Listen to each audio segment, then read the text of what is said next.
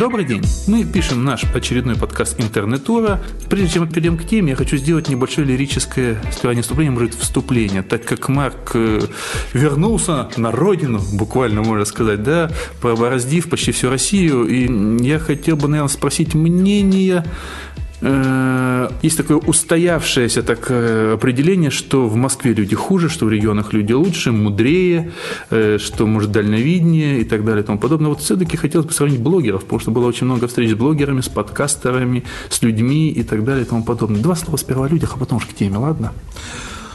Ну, вы знаете, Андрей, это мое давнее убеждение, что есть определенная связь э, территории – климата, географических условий и характера людей. Не уровня культуры, а именно характера людей. И связь это очень простая. Чем хуже в какой-то местности климат, угу. тем более теплые и душевные там, как правило, люди живут. Ибо они нуждаются друг в друге для совместного выживания. И, соответственно, к чело... относятся друг к другу по-человечески. И, в общем-то, и в Сибири, и на Урале это достаточно заметно.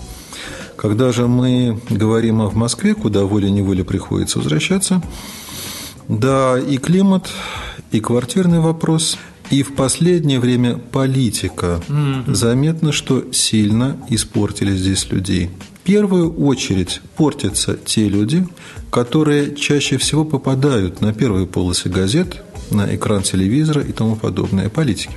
Ну, тут буквально уже сразу же Марк хочет подвести к теме, но я, я это настырный. Я все-таки задам еще один вопрос потом, потом к политике.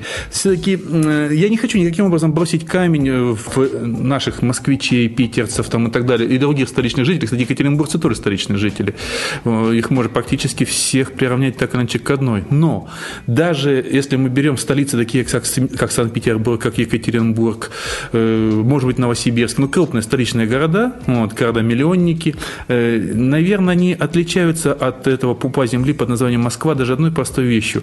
Все хорошие и плохие, нет, хорошие, наверное, нет, ну, плохие события точно все происходят в Москве. Вот даже возьму 91 год, который мы недавно все поминали, я просто хорошо знаю, что во многих городах первые дни вот этого ГКЧП даже не заметили, потому что телек тогда люди не смотрели, новое телевидение э, еще мы тогда не создали, вот, газеты тогда были в некотором загоне, потому что старые уже не читали, новых еще не произошло, тогда радио, не эхо Москвы, ничего еще не было, точнее было эхо Москвы, но оно было региональное, то есть московское, вот, и, соответственно, многие люди даже толком и не знали. Первый день день-два, что какое-то ГКЧП произошло, что происходило все точно так же.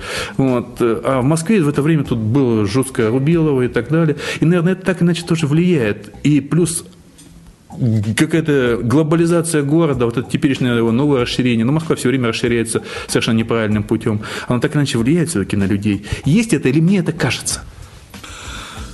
По крайней мере, заметно отличается поведение блогеров в Москве и в других хороших городах, Чем же? расположенных в регионах. И там, и там происходят время от времени и достаточно регулярно различные блогерские тусовки. Людям свойственно иногда выходить из интернета, чтобы пообщаться друг с другом живьем. Но получается так, что в Москве, как блогеры не соберутся, они обсуждают одну и ту же тему как зарабатывать деньги на блогах. Монетизация. Или на соцсетях. Вот это вот social media маркетинг. Официальный, неофициальный, формальный, неформальный. Кто больше будет косить или рубить капусты с помощью социальных медиа. И о чем бы ни заговорили. О жизни, о политике, о чувствах. Все в конечном счете сводится к одному – почем и как это сделать. А в регионах действительно блогеры, когда собираются, они говорят о жизни и друг о друге, и пишут, собственно, о том же самом. Ну, то есть, получается, они более в этом плане девственны, что ли, говоря, не испорчены, и, наверное, все-таки до них постепенно дойдет и это, и они станут такими же. Ну, я бы тогда назвал их, не побоюсь этого слова, контент натуралами. Вот так вот, да. То есть, а что у нас здесь контент гомосексуала, извиняюсь, что ли, в Москве? А тут, к сожалению, немало и разных контент-извращенцев, и контент э, порнографов. Но это надо отдельную, я думаю, тему развивать. Кстати, интересная тема. Да-да-да, по поводу педофилов и приравненных к ним. Тут Странных да, нам слушатели задавали вопросы, как-нибудь мы обязательно к этой теме вернемся, да. Вот она очень, конечно, будоражит, возможно, э, сказать, чувства у многих. Но то, что сегодня происходит, особенно в Москве происходит, то, с чем я столкнулся сразу после возвращения, угу. это, простите меня, хуже порнографии, это даже хуже педофилии, потому что это сочетает все вместе взятое, это политическая порнография и политическая педофилия. С политической проституцией. А политическая проституция – это, опять же, простите меня за прямоту, Тавтология. просто да, закон жизни отечественной политики. Все уже к этому давно привыкли.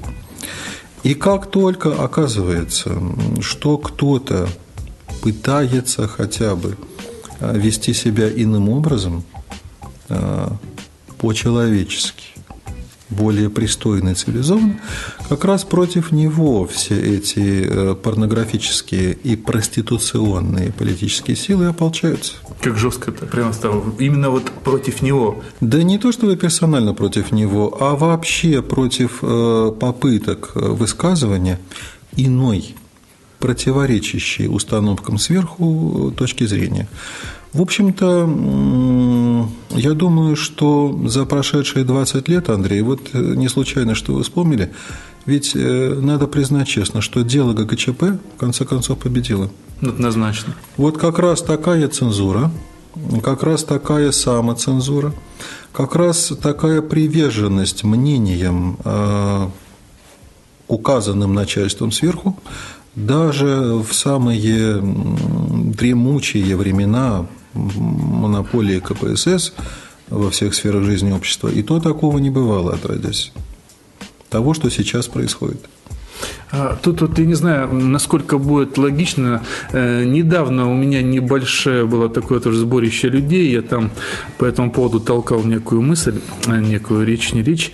Э, я сравнивал с такой психологической уже стереотипностью, когда человек очень долго сидит в тюрьме, лет 20-25, он уже не может выйти на свободу. Он выходит на свободу и не может не жить. И он старается любым способом туда вернуться, потому что он привык, что в 8, предположим, в 6 утра у него подъем, побудка, э, необходимое, говорится, действие, потом он занимается какой-то работой или еще что-то такое, потом у него перерыв там на обед, и там, грубо говоря, определенный час у него отбой по свистку, все, он четко знает, когда он выходит, он становится как ребенок. Вот это, возвращаясь уже, наверное, к вашей этой любимой теме, там, да, к постоянному детству. Мне кажется, что именно вот это такое возвращение в детство, когда человек под постоянным вот таким патронажем находится, да, то есть за него четко решается, когда ему вставать, когда ему есть, когда ему умываться, что ему делать, как, что ему нельзя, вот что ему точно нельзя, что ему может быть можно.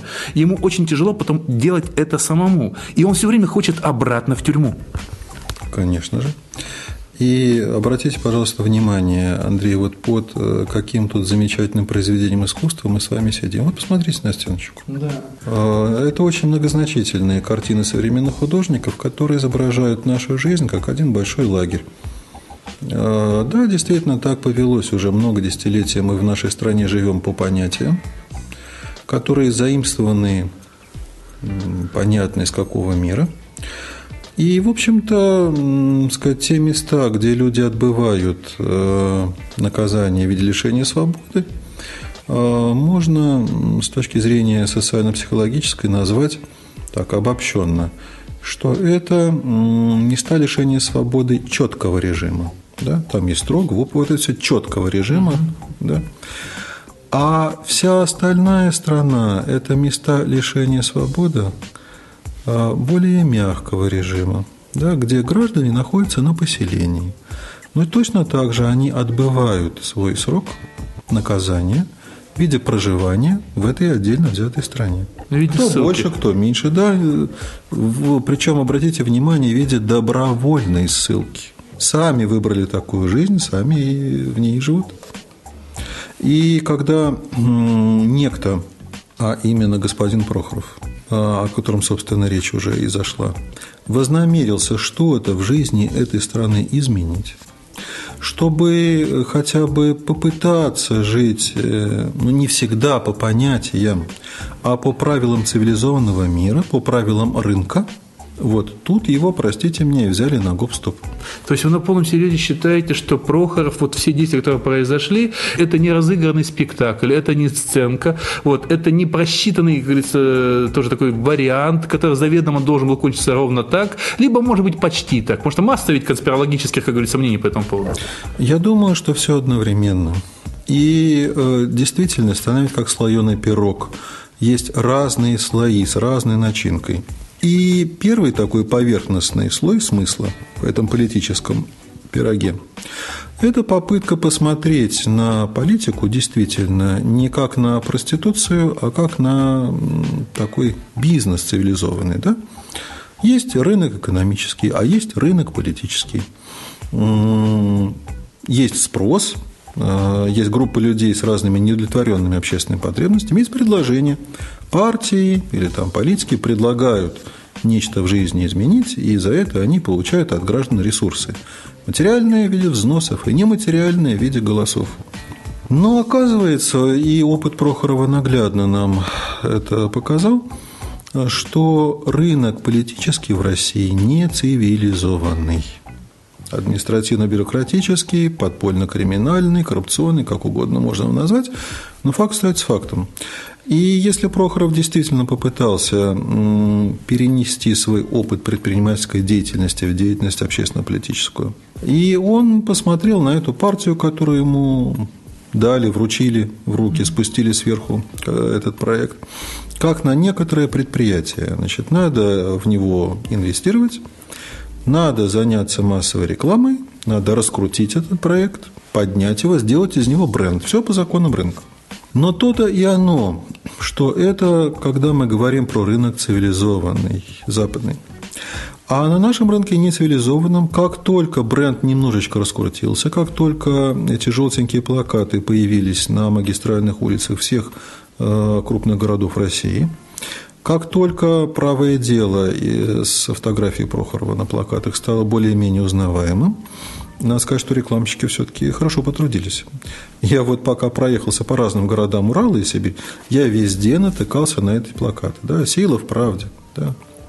Так вот, э, как только бренд стал раскручиваться, и этот актив стал капитализироваться, да, я говорю актив, используя угу. те же представления, что и в э, деловой сфере, да.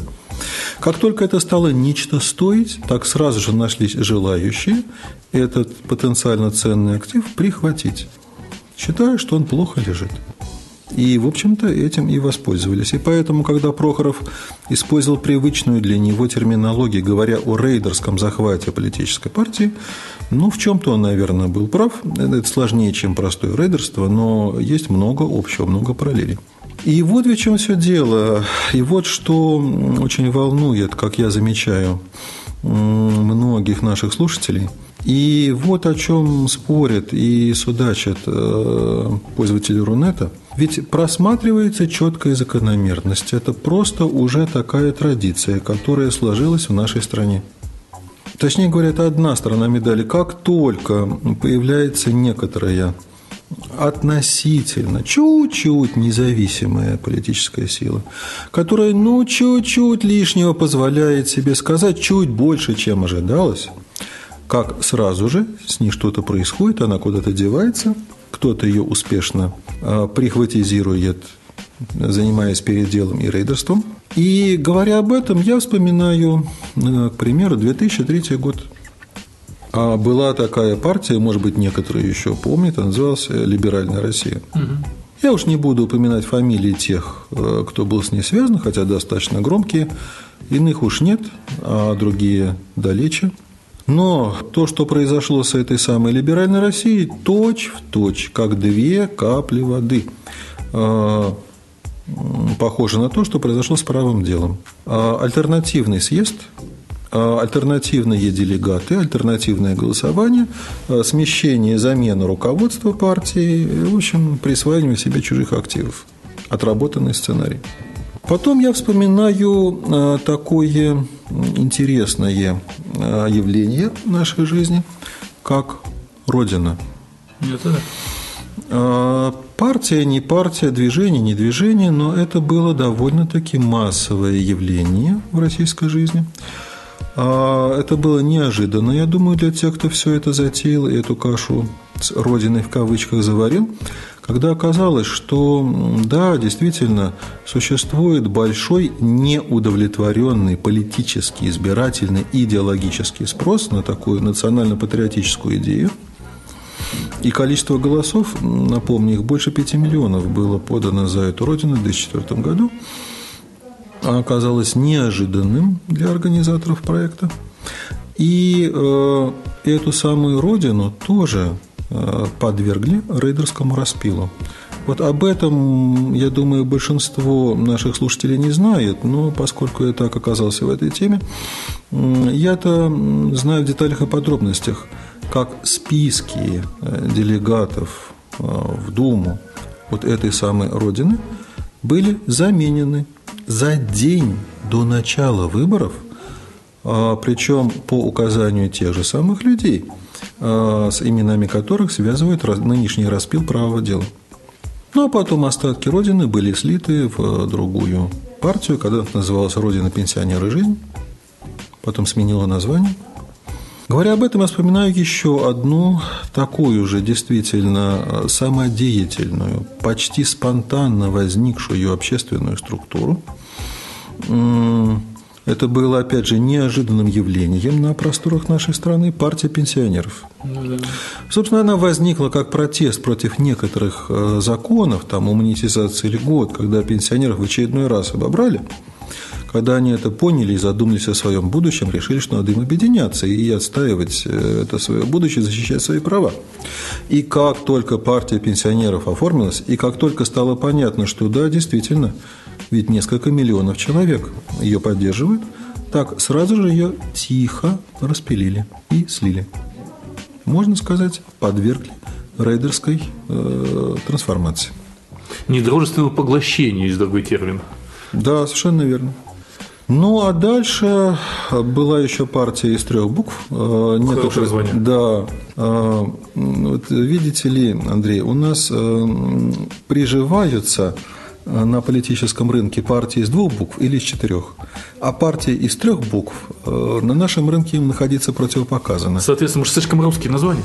Да, конечно же. Но в этом вроде бы не было ничего такого андеграундного. Э, некоторые слушатели, наверное, еще помнят, была такая партия СПС. Я это помню хорошо, потому что я имел с этой организацией некоторые, так сказать, э, контакты и общение вот в рамках определенных проектов. Человеческие осколки этой партии все еще мутят воду и ходят по отдельности. Э, конечно же, а куда им деваться? Вот, э, так э, эта партия, она просто-напросто не то что рейдерскому захвату, она была подвергнута принудительному банкротству. Несколько сот миллионов УЕ, собранных партией в избирательный фонд. А, надо сказать, что это все контролируется сверху. Вдруг неожиданным образом – перед началом избирательной кампании сотни миллионов понятно чего исчезли. И партия оказалась банкротом. Понимаете?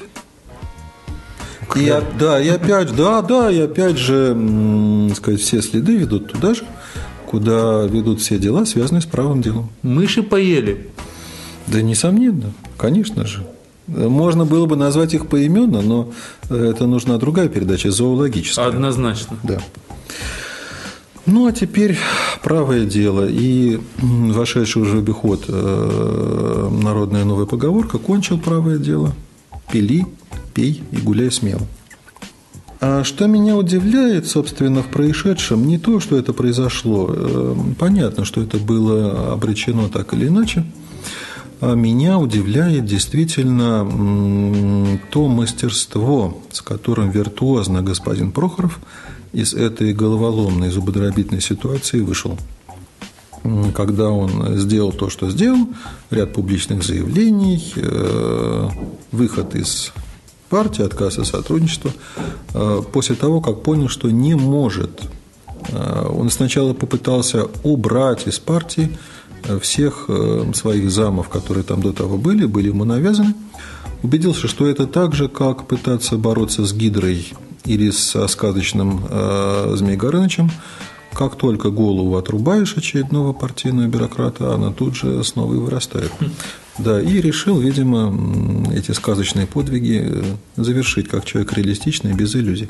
Но удивительно, насколько э, блестящим, эффективным оказался этот его ход с точки зрения пиара. Ведь в сущности все, о чем спорят юзеры Рунета, не о тех деятелях э, в Кремле, которые все это устроили. Это уже мало кому интересно, это всем понятно, как там устроено. Не о том, что партию постигла судьба всех альтернативных партий. Как сказал бы Салтыков-Щедрин, и постигла его судьба всех пушных зверей. Да. Пришел тот пушной зверь, которого ждали, это понятно. А все обсуждают э, личность и поступки самого Прохорова. И я провел тут такой психологический анализ, контент-анализ, обсуждений в блогах и сетях. И, в общем-то, ясно вырисовывается неоднородность мнения пользователей Рунета. Вот, базар протекает в разных идеологических направлениях. Ну, так всегда у нас происходит. Есть те, кто за, есть те, кто против, и те, кто между ними соглашатели. Удивительно, что и те, кто за, и те, кто против, и соглашатели тоже находит э, разные причины для того, чтобы симпатизировать Прохорову.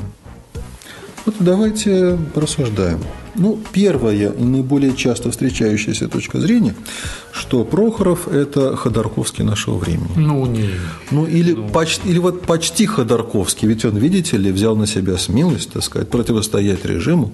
Он сказал вслух те слова, которые он сказал, не буду их повторять про разных политических деятелей высокопоставленных – ну, э, понятно. Вот я даже зацитирую. А, это из Фейсбука. Прохоров все-таки молодец, хоть и олигарх. Он не стал совсем уже прогибаться под кукловодов. Вот как народ думает. Ну, а раз Прохоров – это почти Ходорковский, почти Ходорковский, потому что пока его не постигла та же судьба и скорее всего, как человек очень э, предусмотрительный, он найдет способы этого избежать, да? Но раз он почти как Ходорковский, то те, кто симпатизирует Ходорковскому, их немало, по крайней мере, в Рунете они заметны своей активностью, э, значит, они должны поддержать Прохорова, правда? Ну, если прямая аналогия, если прямая аналогия, то, грубо говоря, э, у Ходорковского практически только в Рунете и есть э, сторонники, потому что в офлайне, честно говоря, сторонников маловато. В основном это интернетное. То получается, Прохоров такой тоже интернетный диссидент, интернетный кандидат. Нет, я бы сказал так, что э, сторонники Ходорковского, они просто научены жизненным опытом. Это такие бинарные сторонники – в э, интернете они заметны, в офлайне они живьем предпочитают не показываться, просто-напросто дожидаются своего часа. Партизаны. А, да, подпольщики. подпольщики. Да, конечно. Ходорковские, юкосовские подпольщики нашего времени. Да. Но когда вы натыкаетесь на следы обсуждений, что там происходит с делом Юкоса, как оно мигрирует по европейским судам и какие из этого могут э, последовать дальше иски к российскому государству, становится понятно, что все-таки э, какие-то перспективы у этой большой группы людей, а в Рунете пользователей есть. Да? На что-то надеются, чего-то ожидают. То есть встает такой, два таких призрака – матроса, железняка, партизана и Зои Космодемьянской. Интересная такая метафора – интересная метафора, но я почему-то больше тогда вспоминаю э, советскую кинематографическую трилогию про Максима. Тоже да? неплохо. Да, да, да. Но там ведь Максима, если это сразу брать, он же очень четко прошел из такого подпольщика-партизана в партийного деятеля, крупного, я бы сказал, даже управленца, можно сказать. Банкира. банкира да, да, да, да, банкира, ему да. как раз и было... Выборгская да, сторона же, да. Ему как раз и было доверено значит, заняться тем, чтобы наладить учет экспроприированных у тогдашних, э, до 1917 года э, живших олигархов э, их денежки. Но тоже тогда аналогия наоборот, получается, из банкиров подпольщики.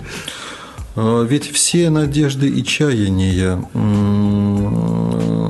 такой современной диссидентской тусовки, они связаны с наступлением 2015-2017 года, когда ожидается, да, действительно, есть там предпосылки серьезный для России э, экономический кризис, э, за которым воспоследует, если не смена власти, то 100% передел собственности, и тогда те, кто был последними, станут первыми.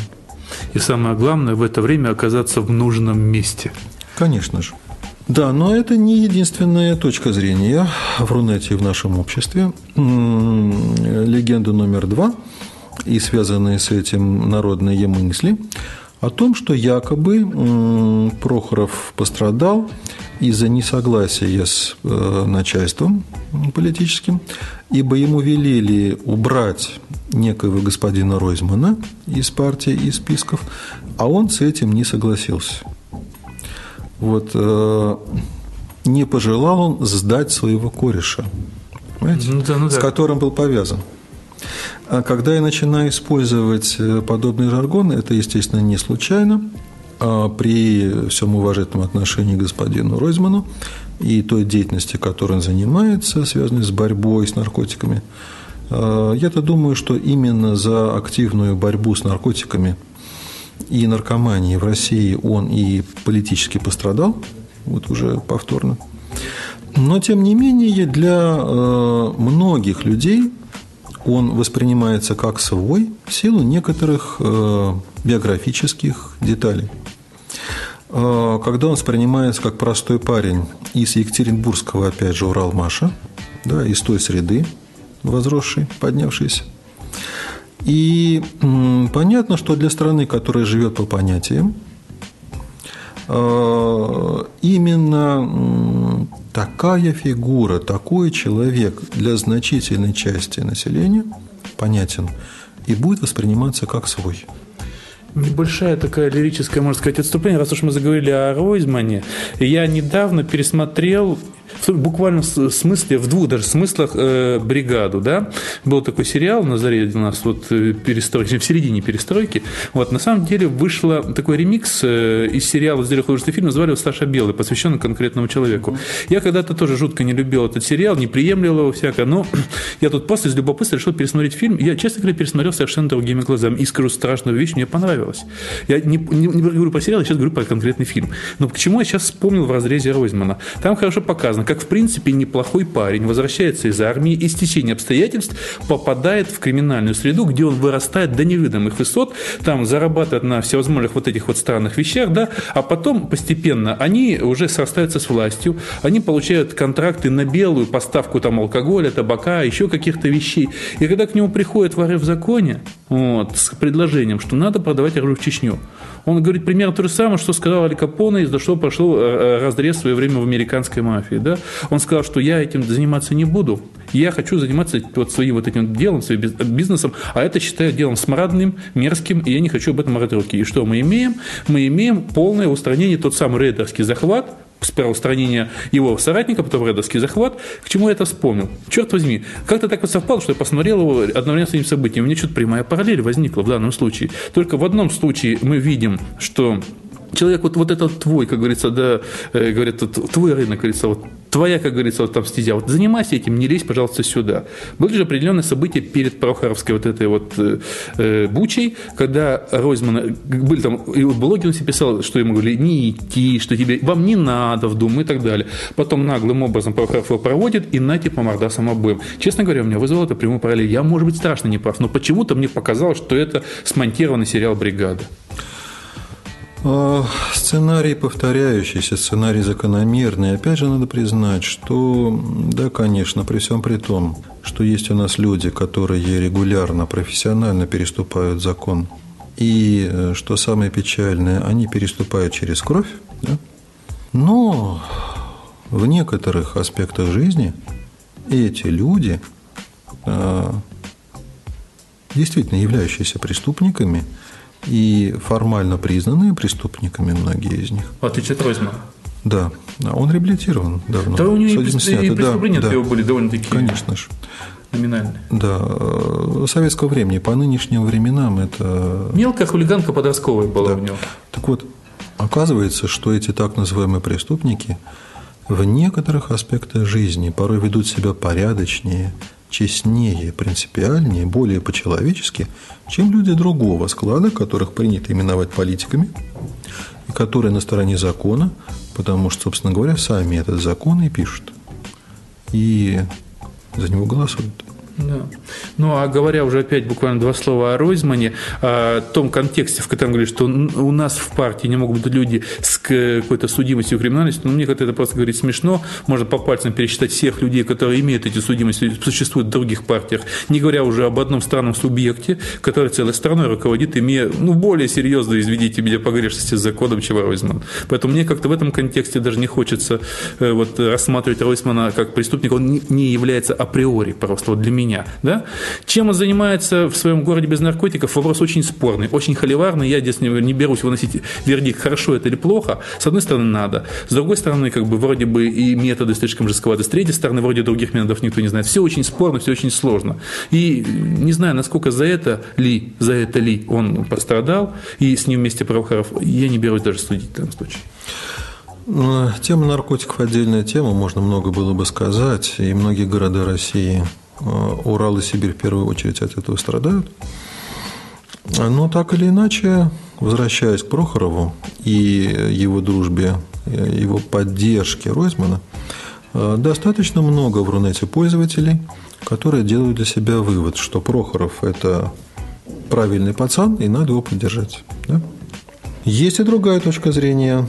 Э, Для тех людей, которые э, увлечены различными как раз э, конспирологическими и околополитическими м, диспутами, которые в этом усматривают разные там подковерные интриги, якобы правое дело – это такая партия, которую решили сделать под нынешнего президента, чтобы когда он уйдет с этого поста, от этой партии, мог куда-то выдвигаться и так далее.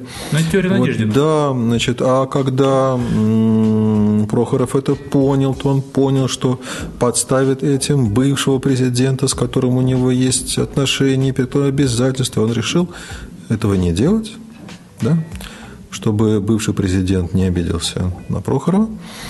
И тогда те, кто симпатизирует э, тому из двух, который бывший, но, скорее всего, он же и будущий, тоже для себя делают определенный вывод. Прохорова надо поддержать. Он наш.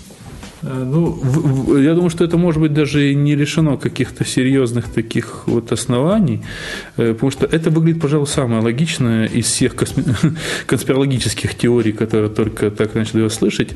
И на самом деле, хотя тоже, вот этот странный вброс, который был с Надеждиным, да, э, он не похож на идиота, он не похож на неосмотрительного человека, который вдруг ни с того ни с сего перед публикой, заведомо у нас публика технически может писать и стенографировать все, что угодно. Вдруг получится речь, которая тут же отрекается, на Нет, сброс нет, нет. похоже. Э, Надеждин человек очень, э, очень разумный э, и очень организованный. Я помню общение с ним, так сказать, Ты живьем да, в офлайне. Я думаю, что это опять же определенная политическая легенда. А на самом деле, конечно, все было не совсем так или совсем не так. Если приоткрыть завесу тайны над тем, что происходит в нашей стране, в нашем обществе в нашей политике, а как раз э, таким микроскопом, как на заставке нашего подкаста, или увеличительным стеклом, через которое можно все это разглядеть, ведь Рунет как зеркало отражает то, что точно происходит, а происходит и следующее. А, Год за годом общество становится все более деполитизированным. Все меньше народу ходит на выборы, ибо все больше понимают, что от них лично ничего не зависит. Не они пишут те программы, которые использует Центр избирком. Правда? А, И таких людей время от времени накапливается определенная прослойка. Собственно говоря, раз за разом а, власть пытается эти назревающие группы а, деполитизированных и разными вопросами жизни недовольных граждан канализировать, направить в какое-то русло, построить дружными рядами или уложить стройными рядами, чтобы они, по крайней мере, тихонечко молчали, не высовывались. Да? А про уложить – это тоже, а, думаю, тема нашего, может быть, следующего подкаста. А мы уже говорили о том, что вначале таким образом было канализировано национально-патриотическое движение, когда-то бывшей Родиной. Потом э, пенсионеры, пока они еще были в силе. Потом э, средние классы предприниматели, бывшие СПС. А в последние годы стала накапливаться такая часть населения, которая вот не то не сё. А с одной стороны, они нашли способы встраиваться в жизнь, в экономику и общество. С другой стороны, они оказались уж больно подвижными, динамичными, мобильными. Не ухватишь их ни за что, не удержишь, выскальзывают. А люди, занятые разными профессиями на стыке бизнеса и творчества. А все, что связано с рекламой и дизайном, с некоторым э, предпринимательством в сфере информационной, с разработкой разного рода э, программных продуктов и разного рода креативных решений и тому подобное, те люди, которых принято называть для нашей страны это до сих пор э, словосочетание чужеродное, пришло-то оно к нам из далекой Америки, креативный класс. И когда действительно посчитали, что количество таких людей, по крайней мере, в крупных городах России уже довольно заметно, где 10, где 15% составляет такая прослойка, а по прогнозам до 18%. И это люди, уж точно абсолютно деполитизированные, им э, то, что происходит в политике, глубоко все равно. А, и использовать их никак не удается. Не удается их загнать дружными рядами на избирательные участки.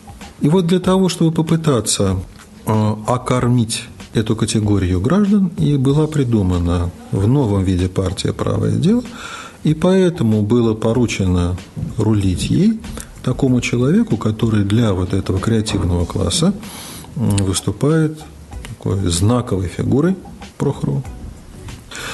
Но как только стало понятно, что все эти технологии не актуальны и неэффективны, как только Прохоров сам, он же, сказать, человек очень разумно рациональный, я думаю, что он увидел то, что происходит, и хватило ему несколько месяцев пребывания у руля этой партии. Что выполнить задачу проекта не удается, и по-прежнему люди остаются абсолютно пассивными, ни правое, ни левое, ни среднее какое-то дело им не интересно, кроме э, личных своих дел, он и не в силах что-то изменить, счел за лучшее от э, этого провального проекта самоустраниться. И тем, опять же, в глазах креативного класса только повысил свой рейтинг, правда? Да. Опять таким образом э, изменил, может быть, какой-то какой вектор своего развития, он же постоянно меняет. Прохоров интересен тем, что он все время разный. То он у нас, э, начал с чего? Самого большого скандала это Куршевель, девки, французская полиция, большой бум, люди узнали про такой Прохоров, потом все можно проекты, журналы, там еще что-то.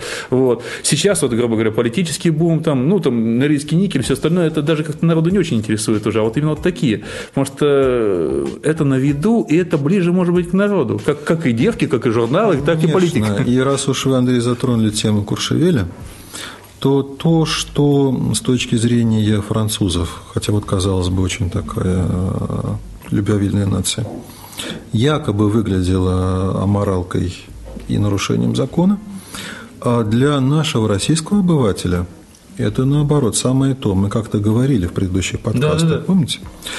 И тогда нужно еще сказать, э, возвращаясь к Рунету, про женскую часть э, аудитории.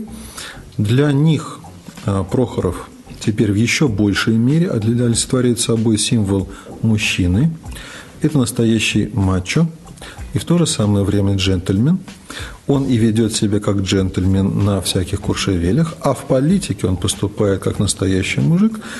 И к тому же сейчас он, видимо, бедненький страдает, надо его пожалеть. И поэтому симпатии и сердца женской аудитории Рунета, я думаю, опять же, на стороне Прохорова. Сплошная красота. То есть Прохоров будущий президент.